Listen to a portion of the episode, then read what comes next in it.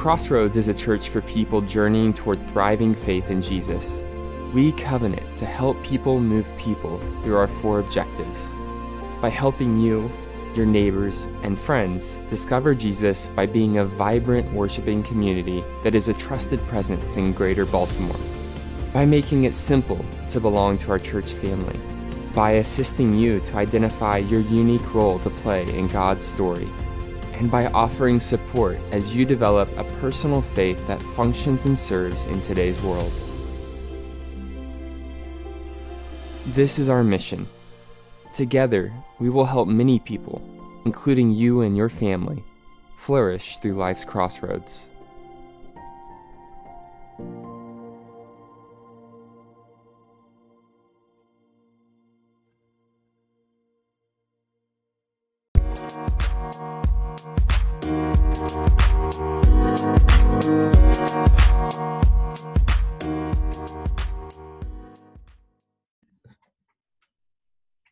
Well, it's great to have my friend, uh, Pastor Mike Graham, with us on Through Life's Crossroads.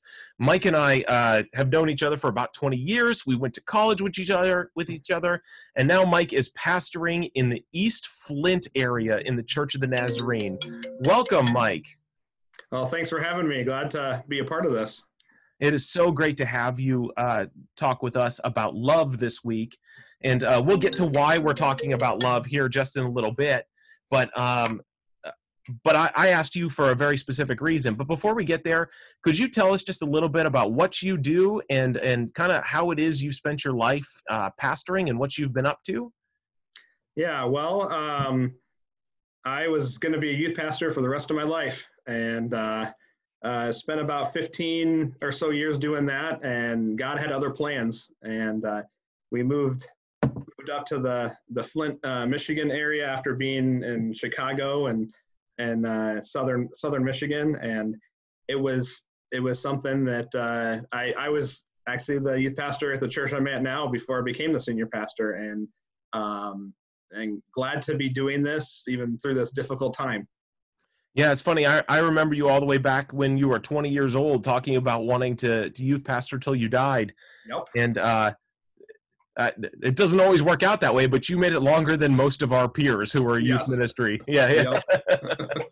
and 10 years uh, almost at one location. So Yeah, that's right. In southern Michigan, right? Yep. Absolutely. And you are Michigan born and bred, happy to be living in your home state, probably will remain in Michigan, die in the same state you were born in. and I do have to say, even though it pains me this year, go blue. Go blue, yeah. Um, if if there's anything that I know, we we actually have a fair amount of people in our church from Michigan. Um, uh, being in Maryland, in the part of Maryland we're in, makes it a pretty transient place to live. There's a lot of uh, high level government jobs, specialty government jobs that draw people to the uh, DC Baltimore corridor. So we have a lot of people from Michigan. In fact, um, I have a board member who graduated from Michigan State. Okay. And um, if she's listening to this, I try to tell her how often Mich- how awful Michigan State is as often as I can. So just another great opportunity to do that. But there will be a lot of people who appreciate your Michiganness who might be listening to this. Amen. That's great. Um, and we do have a few like um, uh, Tigers fans, Lions fans, that whole deal, and they do not like to talk about sports these days. Yeah, it's it's it's been tough this year. Um, well, I, I shouldn't say just this year. The last few years, it's been uh, been tough, but I'm going to stick with them. Absolutely. And, and on while we're going through Advent, um, you still managed to find joy in spite of all these setbacks that the state of Michigan has, right? yes, yes. and and deep uh, sigh. Yes. um, I, as I told my congregation this this past Sunday, because obviously this was our week of joy, uh, I stood up there. One of the first things I told them was, "I choose joy today," and I didn't I didn't share the whole story with them, but but the day before I I got some text that that just kind of kind of made my heart a little sad, and it was something that um, I was getting ready for church the next day, and I still had to to um, do something for myself that that that I that I love to do. I love to be artistic, even though I'm probably not the the best artist. But we've been painting uh, the Advent candles in our in our windows in our in our church. And right before I was going to head down to do that, I got these texts and and I still had to paint the to light the candle of joy. And it, and it really made me think about that that joy is not just about happiness. I can be joyful even though I'm sad. I I, I can choose joy. And, and it's because because God is here. God is with me and God is directing me. And and I don't even though I had to deal with some stuff that I don't have to focus on that for the rest of my life. I can, my focus is on God, it's on Jesus. And so I choose joy. I choose joy despite my circumstances. Absolutely. That's beautiful. And that leads me into uh, talking a little bit about the idea of Advent. Um, so far as we've we've done this podcast this month, each person that I've talked to um, had a similar history to me, in that they grew up in uh, um, uh, some Nazarene, some not, but uh, grew up in kind of a, a, a typical Western um, low church, um, low liturgy, evangelical type church. And um, the month of December was always a time of busyness in the church and really great things. I mean, there's nothing wrong with mm-hmm. how churches celebrate when they don't celebrate Advent, but right. a, a lot of times people would talk just so much about like oh december was so busy and oh there's musicals and then the teen one and then the kids one and then the choir production and parties and sunday school parties and it just added to the layers of busyness that that really are um seem to be a, a hint of sort of the consumer driven christmas celebration of our mm-hmm. world that we're in and people would often kind of emerge out of december with just a just kind of an, an exhaustion and and I wonder personally. I, I don't have any facts or uh, to back this up, but just just observing. One of the reasons that I think Advent seems to be taking off again in churches like ours, which aren't mm-hmm. my church isn't liturgical. I don't think yours is probably particularly liturgical. Um, but Advent seems to be uh, gaining steam with people and pastors. I think, at least in part, because it doesn't ask for another busyness out of mm-hmm. us in the month of December and it leads to moments like that where right. like you had to come face to face with joy. Yeah. Yep.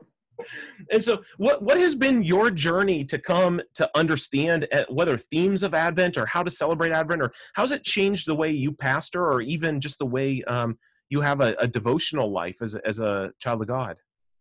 Well it's it's something uh, one thing i think with even all this COVID stuff going around, it, it, it's helped my wife and my family to, to realize that we don't need to be in that busyness anymore. That the things that we need to do are, are, are just sometimes simple. And it's taking moments to, to realize what, what we're blessed with, taking moments to, uh, like one of the things that we do with our, our, our kids is, um, as we're going through these these 25 days in December, 24 days to lead up to to Christmas, and and and helping them know the names of God.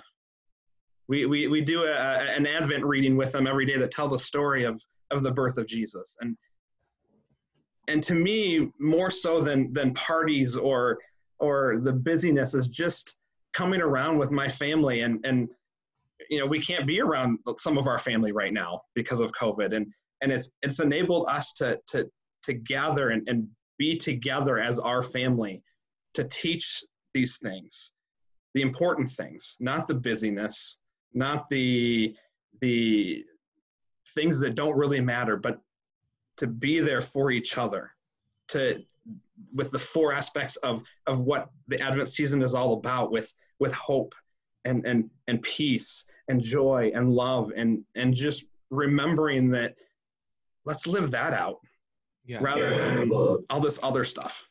Yeah, that's great. And um, one of one of our themes at Crossroads here in our children's ministry, um, we we don't really follow the curriculum super closely, but we're in partnership with the Orange organization, mm-hmm. and they talk about how um, how uh, children are best raised in the church when the church is in partnership with parents, mm-hmm. and it's it's always a um, I mean, these are things I know. I'm a pastor. I've gone to class. I've like I like I'm ordained, right? Right. It's always a helpful reminder, even in seasons like this, of how much of a role I play. Like I'm I'm I am in some ways their pastor, but they've Mhm. got children and youth pastors that they love as well, right? But Yeah. like I've I've also got to like own my role as dad in their spiritual formation as well. yeah. And um seasons like Advent, talking like you're doing, like that's such a beautiful thing to learn the the names of God. And and for our non-biblical scholars listening to this, like this is something you can Google and it might even help you yourself learn some names of God, right? This is a mm-hmm. practical way to talk about the ways in which our English translations may just say Lord or God, but the original Hebrew and Greek, and again, you just Google this Right. and see all of the ways they understood God to be the God who provides, the God, you Mhm. know, like on and on and on and on, and not just Yahweh or not just three letters God. Right. Um, is a great way to to see the aspects and characteristics of God and use this season as a way to do that. Mm-hmm. Yeah, and and it's something that I'm very thankful for for my wife as as uh, um, some of the ideas that that we're doing came from her, um, and so I'm I'm I'm very thankful for her because uh, she she's she's uh, she's the better half, um, uh, but. It's, Well, I'm it's not going to disagree with you, so I think that's going to be on the record. yeah but but it becomes something that um as we've begun this process and and, and dealing with not only pastoring a, a church in in this weird year of of 2020 focusing on something that that the church does not just east flint or crossroads but the church does that that helps us see that we're a part of something bigger than we are Yeah. um, I think helps too. And it, it's it's that formation. It's that um, doing something that we do every year that that helps form us. I remember um, my my wife uh, has a, de- a degree from from Central with in um, oh I probably don't remember what it is, but but she works with um, uh, recreation therapy. There you go. Yeah. Um, but but she she worked with with patients that have brain injuries and and dementia and things like that and and the things that that she's found with them is they may not remember their kids names but she starts saying the lord's prayer or she starts saying um, psalm psalm 20 well psalm 23 or, or or something like that and and immediately it's like they're they're that they're their, they're themselves again and and that formation of things that that we can go back to and remember that we don't we don't need to to focus on all the stuff that's happened in this past year but we can focus on why it is that we celebrate advent Yeah, absolutely. That's beautiful, and I totally agree. I, I think for me, and and kind of why I lead in this way at the church is is exactly those sort of reasons that find, finding rhythms and themes and doing so annually helps Mhm. things settle in a way. I, I I don't know that I expect anyone is going to be able to name and remember my Christmas sermons Mhm. from all of the Christmas Eve serm- services that I host for however long I'm pastor of this church. And but that doesn't really even seem the point to me, right? Like really the point is, is I want themes like this as we both await the birth of Jesus but also Mhm. anticipate the second coming. right I want to see in in people that these themes of love, joy, peace, and uh, and hope are really being formed right as as a, as a gift that God gives His people. yep Absolutely. So um, we are recording this. We mentioned that we talked about joy this week. We're recording this a week earlier than uh, we're, we're releasing, and so you and I are actually going to get around to talking about the idea of love. And so, um, love is the final week of Advent, leading into the big Christmas celebration when when Jesus arrives. And um, in particular, I wanted to talk to you about love uh, because you and Denise, your wife, have a history of um, of expressing love in very very tangible and risky ways. And so, um, one of the things we've been trying to do in this month, as we're talking through this podcast, is is giving um, tangible ideas of how to live these concepts out, so that they're not just concepts that you can kind of philosophize about, but um, I, I don't think I've told you this before, Mike, but our, our church has had a ministry, a long time ministry, where it's worked with um, uh, adoption agencies and having people adopt. Hmm. And so, uh, folks listening to this, um, there may actually be people who have, through the ministry of Crossroads, become adoptive parents. that's awesome And yeah, it's it's great, and um, I mean, just a, a, a solidly biblical call on Yes. the people of God is to to open up your house and to open up your family. And uh, you and Denise have done just that. And so I, I want to talk just a little bit about your journey of um, what in the world would cause um, parents with a young kid at home that is biologically yours to make the choice to become foster parents. Mhm. And uh, it just seems to me to cost so much to make that choice. And I'm not talking about money, money, like whatever, money. It just seems to cost so much. So what kind of what kind of call does God have to put on your life in order for you to make that decision? And what did that look like? Well, it, it started off like like you said. We had uh, uh, Brandon, and he was born uh, 2007, and and both of us have always wanted to have at least three kids. I don't know why the magic number of three, but that that was something we both kind of settled on. And we struggled to to even have Brandon. It was it was something that um, we knew we were called to have a family and but why was this not happening and and eventually we had the blessing of brandon and that that was great and then we kept trying after that. And it just it just was not happening. Even denise even um, ended up having a, a miscarriage. And so it was it was a rough rough point uh, with that. And and we kind of kept it to ourselves we didn't necessarily let a whole lot of people know um, what was going on with that. And and then it was something that I, I I started to to get mad at God. Because I you told us we were going to have a family, and yes, we had Brandon, that was awesome, but but I was just not content with that.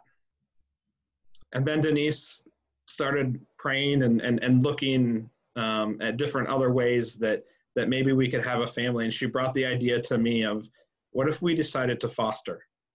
Not even at this time with the, the idea of adoption, but just just to foster, just to bring kids that needed to to be shown love, um, just a little bit of, of the love that we could give. And I wasn't ready yet, and so it probably took me about a a year to maybe two years from the first point that that Denise first brought it to my attention, and and uh, then we decided to to do it and so we went through the many different classes. We uh, learned a lot about what could potentially happen with kids in our home that, that were not ours. And, and we always went into it with the idea is we wanted to have these kids here so that we could love them, but then they could go back home so but they would know what love is. We wanted their them to be reconciled back with their their parents, their bio parents. Um, and so it started off after we find the day that we got our license in the mail was also the day we got our first call.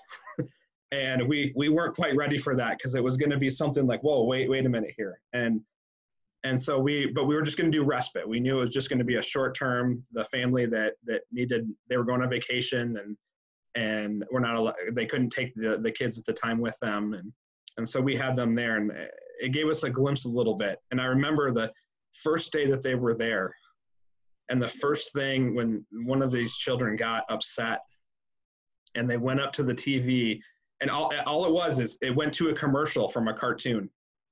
And he got upset that the cartoon wasn't on anymore and went and and pushed our tv over.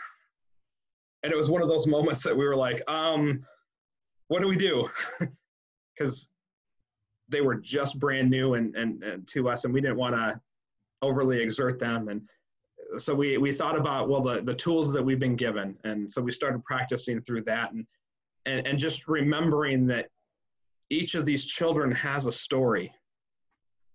We don't always understand that story because we haven't lived it but but we're going to choose love even if our tv got broken.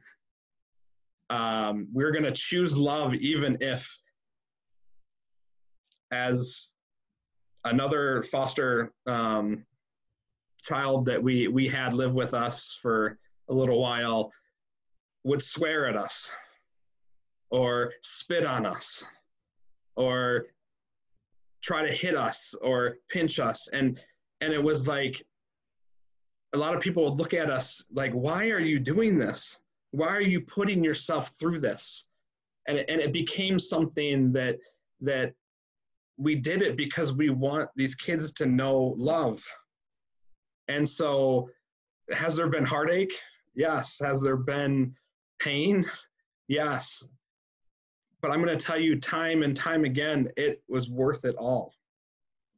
Yeah. And and one of the things one of the reasons that i think that um that taking care of orphans is such a strong uh scriptural theme is because i'm not sure that what you've just described is all that different than our sinful disposition against god Mhm. right like we can judge these little kids for pushing over your tv and certainly that's wrong i mean i don't want to make light of it right But Right. so is sin and yet god keeps showing back up in our life with sin and so the thing about our our choosing to love the unlovable and doing it in tangible ways even opening up houses to them is it is a reflection of god's acceptance of us into his family yeah. when we tend to spit in his face and Right. curse at him and you know all of these sort of things right? Like we're not we're not um we're we're not innocent parties in this description of caring for for young children who have not been taught better don't know better. This right. this is a reenacting of the work of the church in reconciling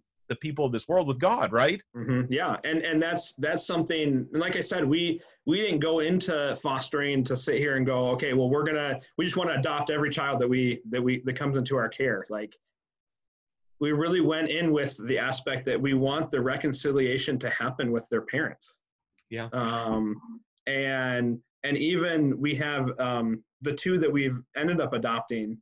Um, they uh, Blake um, we first met him in the hospital and where and he, he had he had been injured and and so we met him and I just remember just I don't even know this child but just the love was just pouring out and and, and like you said just this how, how God views us.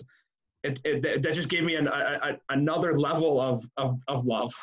Yeah. Um, and and it was something that we had him for a year and his his sister was born during that time and we had her for i think about her first nine months of of, of her life and and and brandon our, our son and, and denise my wife and myself we all grew to love these these these two. And and um, biomom was doing a great job. You know she she was really um, moving and we were so excited for her to the point where we were letting her know look we we want to be your support um, because these kids are amazing. And and um, and they ended up going back back home um, to her. And and i just remember that was that was a very sad day um, for me because because of the love but but it was something that i knew that they were in the place that they meant to, they were supposed to be at that time. And another thing and if i can go back to one of our other foster kids i remember when when he left and um, just the how your how your kids teach you. And this was a, a moment where brandon began to teach me love. Um, and uh, he had this blanket that uh, uh, my sister had helped him and and our foster um, son um, tied together and with the, the idea that that our lives were always intertwined. And so they they tied these fleeces together and and he could always look back on that and remember um, that. But then she also said to him look this is this is something that whenever you get sad you can just go and and, and grab that blanket and cuddle up with it and just rem- remember all those good memories you had. And so brandon saw me crying when this foster child left our home. He went and grabbed that blanket and then he gave it to me to hold on to and cuddle up with. Then that made me cry even more. yeah, Um, just just that idea of seeing and and and he may not have known what it all meant at that time, but but he he was teaching me about love in, in that regard, and he saw my pain and wanted to comfort it. And and and and I look I look at how God takes takes us in his arms in the midst of like i shared earlier with a, a sad story but yet he's going to help help me find joy. Um, he's going to help me see uh, love in the midst of of of pain. Um, and and i so appreciate that because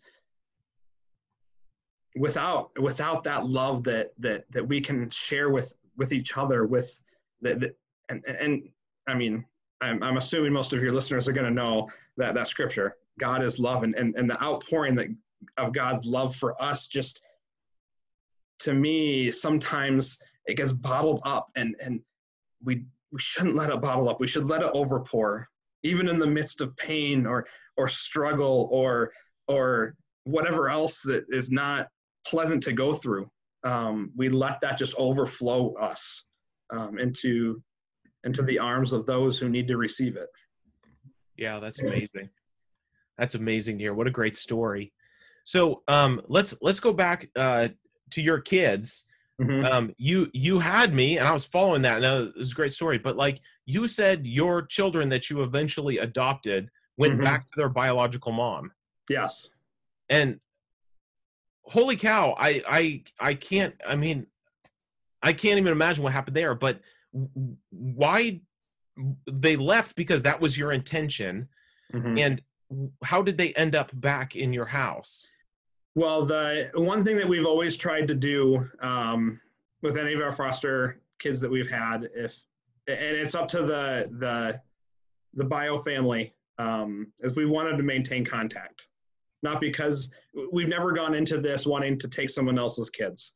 Mm-hmm. um, but we want to be a support for for every family that that we've ever come in contact with in regards to that. And and you know you you say you, you mentioned earlier about it costing and and and sometimes it it was it was costly to open yourself up to you know i remember the first time meeting um a bio parent and it was it was something that it scared me to death. But but with that um sorry, jumping back to to to this story, the every six to eight weeks um, after they went back home, we would let um, their bio mom know, hey, we love you. We want to let you know that we're here for you still, and if you um, need a break, um, if you need them to come stay with us for a weekend, um, just let us know. They they are always welcome to come. And and even in the midst of we were still fostering, so some of those weekends were very crazy, very chaotic, very um, we're, we're we're not doing much other than stay at our home and and and, and sometimes trying to survive. Uh, yeah. but but it was something that that it enabled her to be able to to have some of that freedom to to know that um, she can take care of herself too.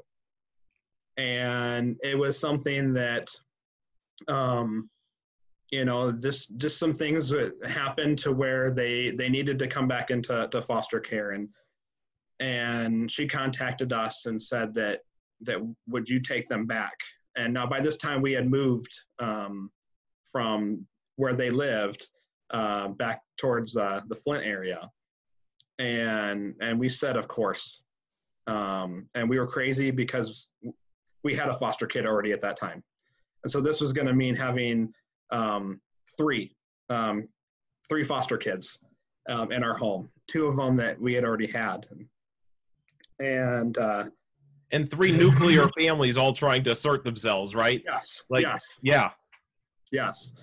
And and you, and you have Brandon in the middle of this. Yeah. You know that that Brandon was an only child for a lot for a while, and all of a sudden, boom! There's all these kids that are popping up all around him, and and uh, not our family, you know, and and so just sometimes I always wondered what was going on in his mind uh, throughout this.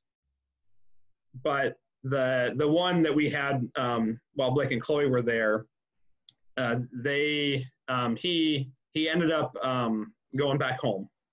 Um, I don't know where he's at at this at this moment. They we weren't able to stay in contact with with them, but but Blake and Chloe um, were there. And I remember the, the question that they always asked us didn't matter which kid it was, even if they knew that they weren't going to be going towards adoption. They every question we always got asked about about every kid was would be would we be willing to adopt if it came to that. And you know this this this was Blake and Chloe. You know we had them as little babies, and yes, and and and it, and it was something that that was going to dramatically change our life if it was going to go that way um and and all along we prayed about it. We we sought god to, to, to know what is it that we're is best for for our family? Is this what was meant to be? We talked to brandon about it because we wanted his input. It wasn't just a, a mom and dad decision. This was this was a family decision that we needed to make. And even even if brandon didn't fully understand at that time what it all meant. And so um, about a year after they came back into care with us it, um, it became evident that that adoption was going to be something that they were going to go for and so then it really became real for us um, because can i tell you brandon easiest child to to raise. Um, he he listens. Uh, he doesn't want to get in trouble, um, and he pretty much does whatever we ask him to do.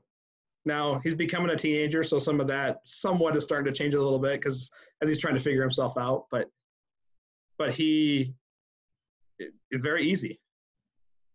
And now you have these two that are coming to their own personalities and struggles that are are, are coming out um, to where there is issues beyond just them having the trauma of having to leave their home and come to live with somebody else. And and whenever a child leaves there's trauma. And there's there's heartache and there's there's ugliness that come with that that that when they come into your home they you you that's part of them. And so you have to learn to deal with it. You have to learn to to look beyond that. Um and and and i mean that's that's what god i think does with us. You know we we come with a bunch of baggage a lot of it our own doing. Um these kids it's not their own doing but but but it's something that that god still pours out his love. He still he still takes us even with all our ugliness and says you know what? Let's do this. Yeah. That's, and what's, what's amazing is that exact moment, I think, is a barrier for a lot of people to take a next step with God, is that they can't possibly imagine that God would accept our extra baggage. Like mm-hmm. I, I, very rarely run into people who think they have all of life figured out. They've got it. They don't need God, right? Usually it's more like my my inner life is such a mess i would not want to project that or i don't know how i could project that on a holy and good god. Yeah. One of the beauties of what you're talking about here is a tangible example before the world in the church of how even humans do this for each other let alone a god who is yearning for reconciliation with his children right right? Like even humans do this, open up their life to the garbage of ours in order to bring holy and healness. Another yeah. great way that adoption and fostering mm-hmm. is a mm-hmm. great metaphor for what God does with right. us when we come to him. Right. Yeah, and and and I remember um the the moment um it was it happened to be our our very first Sunday at our where where we're at now. And we went over to the the parsonage that we were going to live in, that the house that we were going to live in and and we just took all the kids over there and and sat them down. And brandon knew at this point what was going to happen. And and we looked at blake and chloe and we we asked them we said are are you do you want to be part of the graham fam? And and i just remember we rarely sh- had any emotion shown from blake at this point in time. And at this point in time after we asked that and and uh, I, am hope, hopefully I can get through this here uh, this point. But he ran over to a corner of the room and he just bawled because it was something. It wasn't a bawling like it was like a happy happy cry. Like there's relief. There there's a moment that it, it, someone's scooping me up and is going to take care of me. And, and I think there's so many of us that that we try to do so much on our own. Do we try to keep our own self together that we don't allow God just to scoop us up and for Him to take care of us? And and I'll I'll never forget that moment. Chloe, on the other hand, she was just screaming excitedly, "Yes, yes, yes!"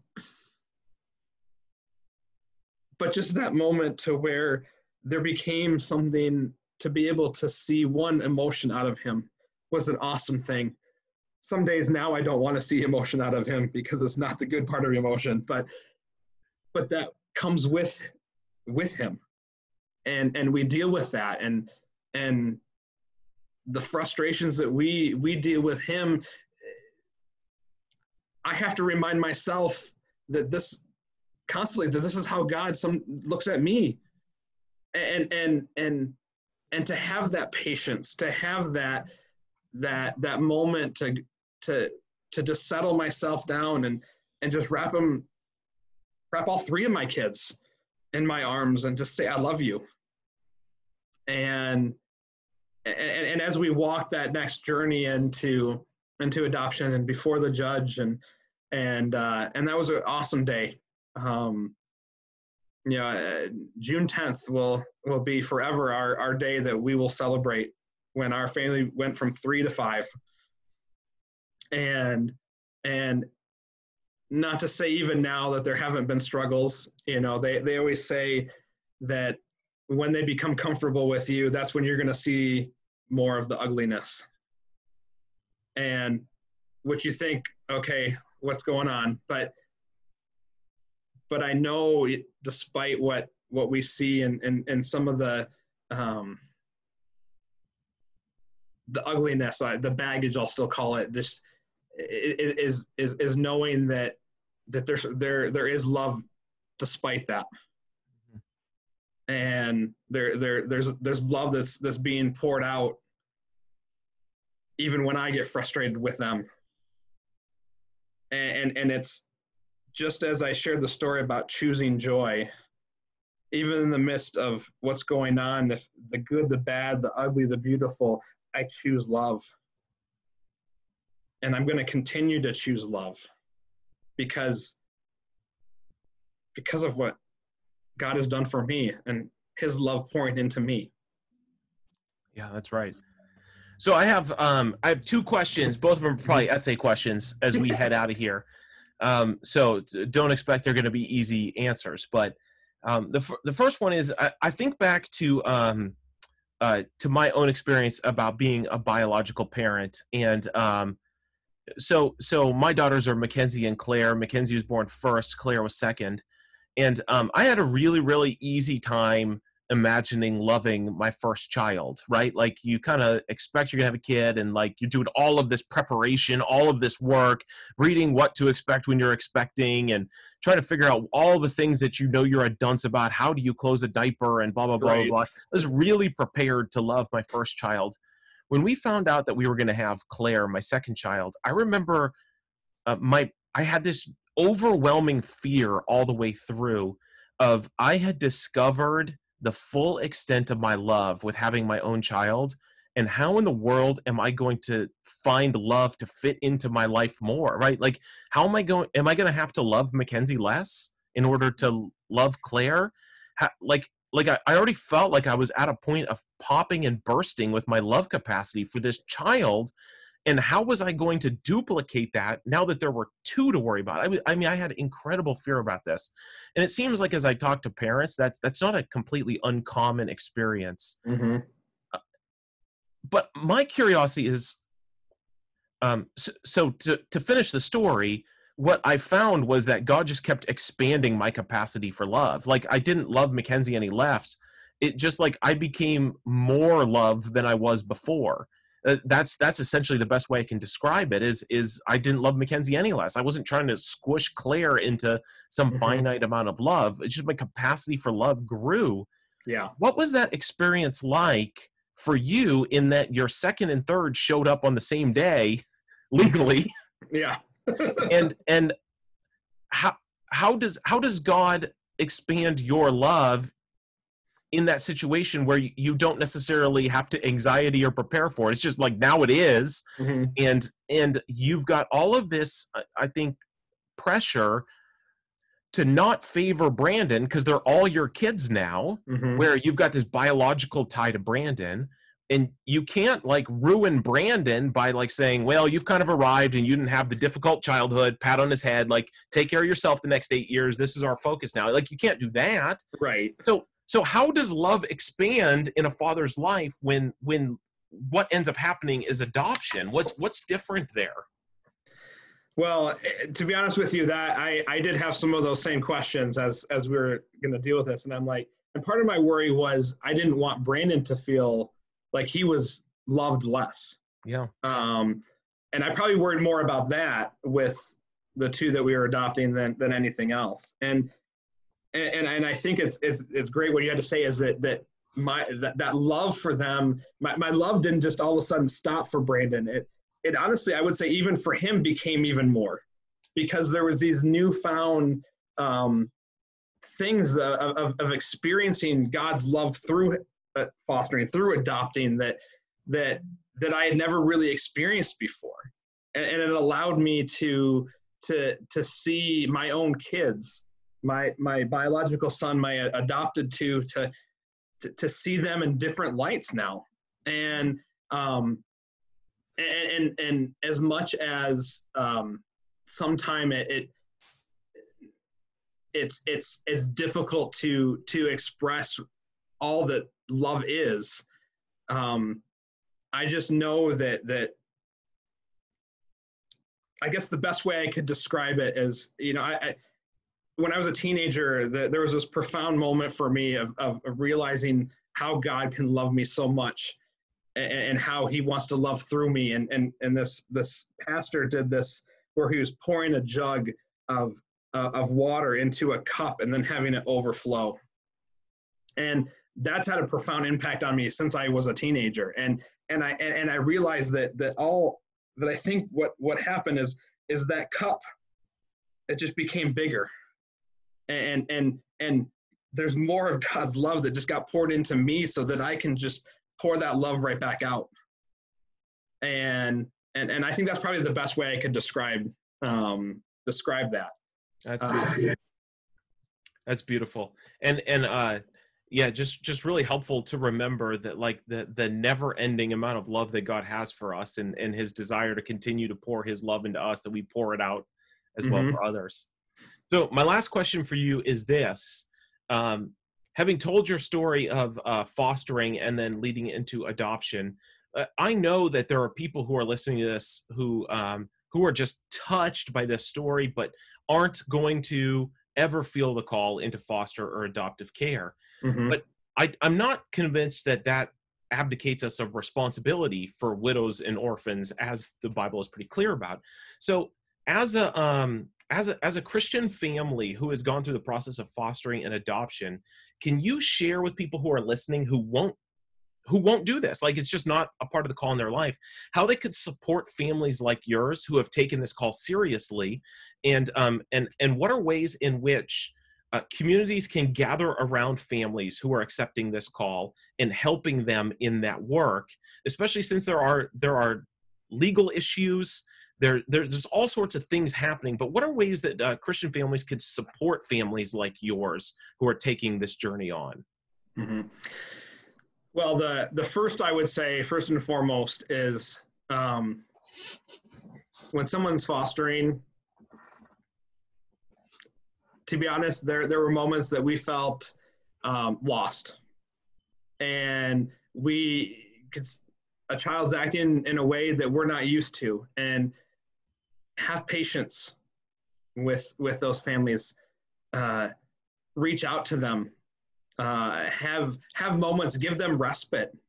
That was the biggest thing for us is that there were moments where a child was acting out. We just didn't know what to do and it was just becoming draining on us. Yet we were still going to choose to love and and and we had a family come alongside of us and say you know can we help you can we can we take a few hours so that you can go and and relax and rest for for a little bit? And that just just a few hours even was just so life life giving to us. Um and so taking those moments of of of physical things of of showing love to them by by coming to them and saying hey how can i help you?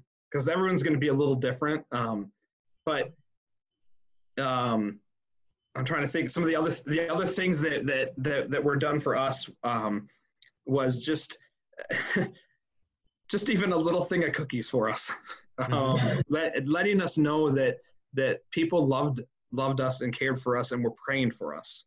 That was an amazing thing, and and and it was something that we. Um, not just because of us, there was a few other families around the same time as us uh, down in, in Adrian that where we were serving that were beginning the process of, of fostering too. And so we decided to reach out to um, our local um, foster closets, to our foster agencies, saying, what can we do to help these families?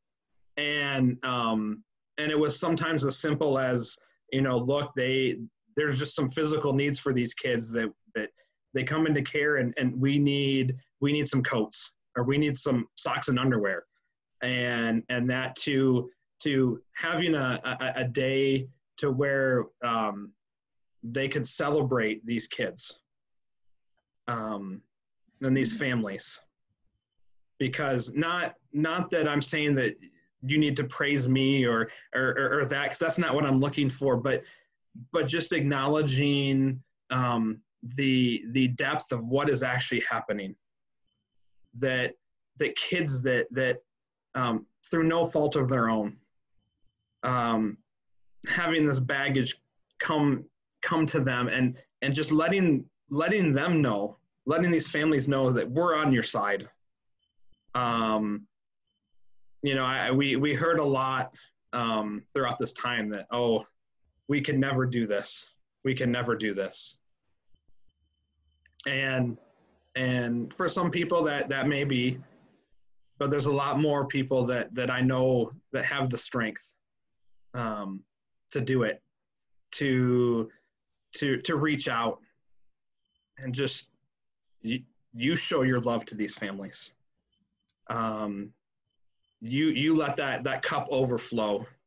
And and i know i'm not necessarily given a whole lot of of, of practical um, things right now but but it's something that when you reach out to a family that is doing this and just saying you know we want to come alongside you how can we help you that goes a long way. Um, and so I just encourage people just to to reach out, um, to to begin to show love, even even if it just begins as praying, and, and then it moves to a, a, deeper relationship with with people. Um, because you know what, even though it may be messy, even though it's it can be ugly, God's in the middle of it all. Absolutely. And and that's what gives me uh, hope and peace and joy and love. That's great. And I, I do think um, it, it, this is just really helpful that you mentioned that, especially in light of the people at our church, there's a lot of adopted families here. I think you have given some practical suggestions. Uh, feel free to reach out. You just send a Facebook message or a phone call or something to, to a family you know that's in the process of fostering or, or has adopted or whatever. Mm-hmm. Just that support, especially in a year like 2020 where there's so much yes. loneliness and, and artificial distance. Reach out and check in and see if there's something you can do for a family you love that have adopted children. Well, Mike, um, it's been great talking to you. I appreciate your time so much. Uh, I want to end on this little note. See if you remember this. Uh, for for the people listening who are of a certain age, like you and I, um, I think of this last theme of love in Advent, and I go back to a, a Christian song from when we were younger that a band named DC Talk did called "Love Is a Verb." Yes, and and whenever that came out, 94, 95, or mm-hmm that idea was so revolutionary to me that love wasn't a feeling but something that we do mm-hmm. right and i appreciate so much um, talking to someone and seeing someone who has done love who has practiced love and my hope is for people who are listening to this that um, th- that they recall maybe not adopting maybe not fo- fostering but the love of god has come to, into our life in such a radical way as christian people that mm-hmm. love is a verb there's something yes. we can do for people and not just feel and feelings are Mhm. important all that stuff but but i hope that as we await um await the birth of a god who did something about our situation Yes. that we can receive that love and do something for someone else as well hmm And the the one thing that that lately that I, I keep getting reminded of, and it was something from um, Saint Augustine. I believe it's attributed to him, but it, it it's it's this idea that you love and then you say it with your life. Hmm, love it and then say it with your life that is beautiful and what a great way to end thank you so much for joining us mike Thank you for having me. Hello and welcome to Through Life's Crossroads. I'm Pastor Tim. I'm here with, Pastor Jake. and we are talking today about the fourth week of Advent, which is the week of love. And this week we have uh, All a, you need is love. All you need. Okay, just lo- kidding. yeah, lo- love was not a thing until the Beatles wrote about it. But apparently, it's all you need. All you need. This week we're uh, going to listen to a testimonial of a pastor from Flint, Michigan, who uh, I, Pastor Tim, have known since my college days. Almost, uh, I guess, geez, I've known him 20 years now, which is crazy. It's crazy since I'm only like 26 years old that I've known people for 20 years. Yeah, 26 years young. 20, yeah. But uh, he and I went to college together, and um, and in, in their story of a family, which he'll break down for you, I don't want to give too much away. He and his wife made an intentional decision to uh, to show love to a group of people that that don't tend to feel love. Yeah. And so, um, in their journey as a family, they decided to become foster parents. And that is a difficult life. Jake, I know you have uh, in your past done some foster work as well. Yeah. Um, about three years ago, my wife and I, we had just moved to Oregon and we had a worship pastor on staff that we were great friends with. And they had were fostering, and just the idea came into our heads that, you know, we seem to be semi stable people and we have resources and we weren't about to start a family yet. And we just felt the spirit say hey you know if you have you should help those that are without. And so we started that journey. And yeah my wife and i we uh, fostered a couple children and um it was it was it was different. It was good in so many ways and you'll hear more in the stories but it's also incredibly hard um there was the highs were high and the lows were lows. And then navigating you know these children you're raising that aren't yours while also believing the best out of people knowing that god can transform anyone and seeing them going for visits with their parents. Um, but yet you know seeing how that affects and some of the negative things that happen when they come back and having your hopes dashed when um, things don't work out. Uh, it's but yet we're called to love and love entails a lot of risks. And the idea of caring for widows and orphans is is one of those fairly rare emphases of both the old and the new testament. Yeah it just it's a thread through both of them. Yeah, and I always think that uh, it's interesting that in the book of James, there's that line that says, "Pure and spotless religion is dot dot dot and caring for widows and orphans." Yeah. And uh, th- that that is a verse that's hard for me to escape. Um, there's a lot of things that that you can kind of justify in your life, but Mhm. but this issue of caring for widows and orphans is is a pretty black and white command on Christian people throughout uh, throughout the Old and New Testament. And um, and, and I, I always, you know, I try to wonder, like, what, what is it about this? And and it seems to me that this is the way that we can model God's behavior for us. Is um, you know, even even the song uh, "Death Was Arrested" talks about my orphaned heart was given a home, right? Mhm. we we understand ourselves when we come into contact with the robust love of God that that we are considered an heir to a to some a kingdom we don't deserve, a Yeah. kingdom we don't live up to, only because God's love is so unbelievably robust and his heart will open to a person like me. And so this idea of caring for widows and orphans is a whole lot like how God treats us. Yeah, I love the language in our articles of faith where it talks about when we say yes to God, when we say yes to the grace that's already operating, that we're adopted. And um, you hear that one way, But after you hear this story that we have in the podcast, it has a different light of what does it mean to be adopted by God. Absolutely. And so, through the lens of love, I invite you to listen to the story of Reverend Mike Graham, pastor in East Flint, Michigan, as he tells the story of the journey of God calling he and his wife to foster care and eventually to adoption. We hope it moves you like it's moved us.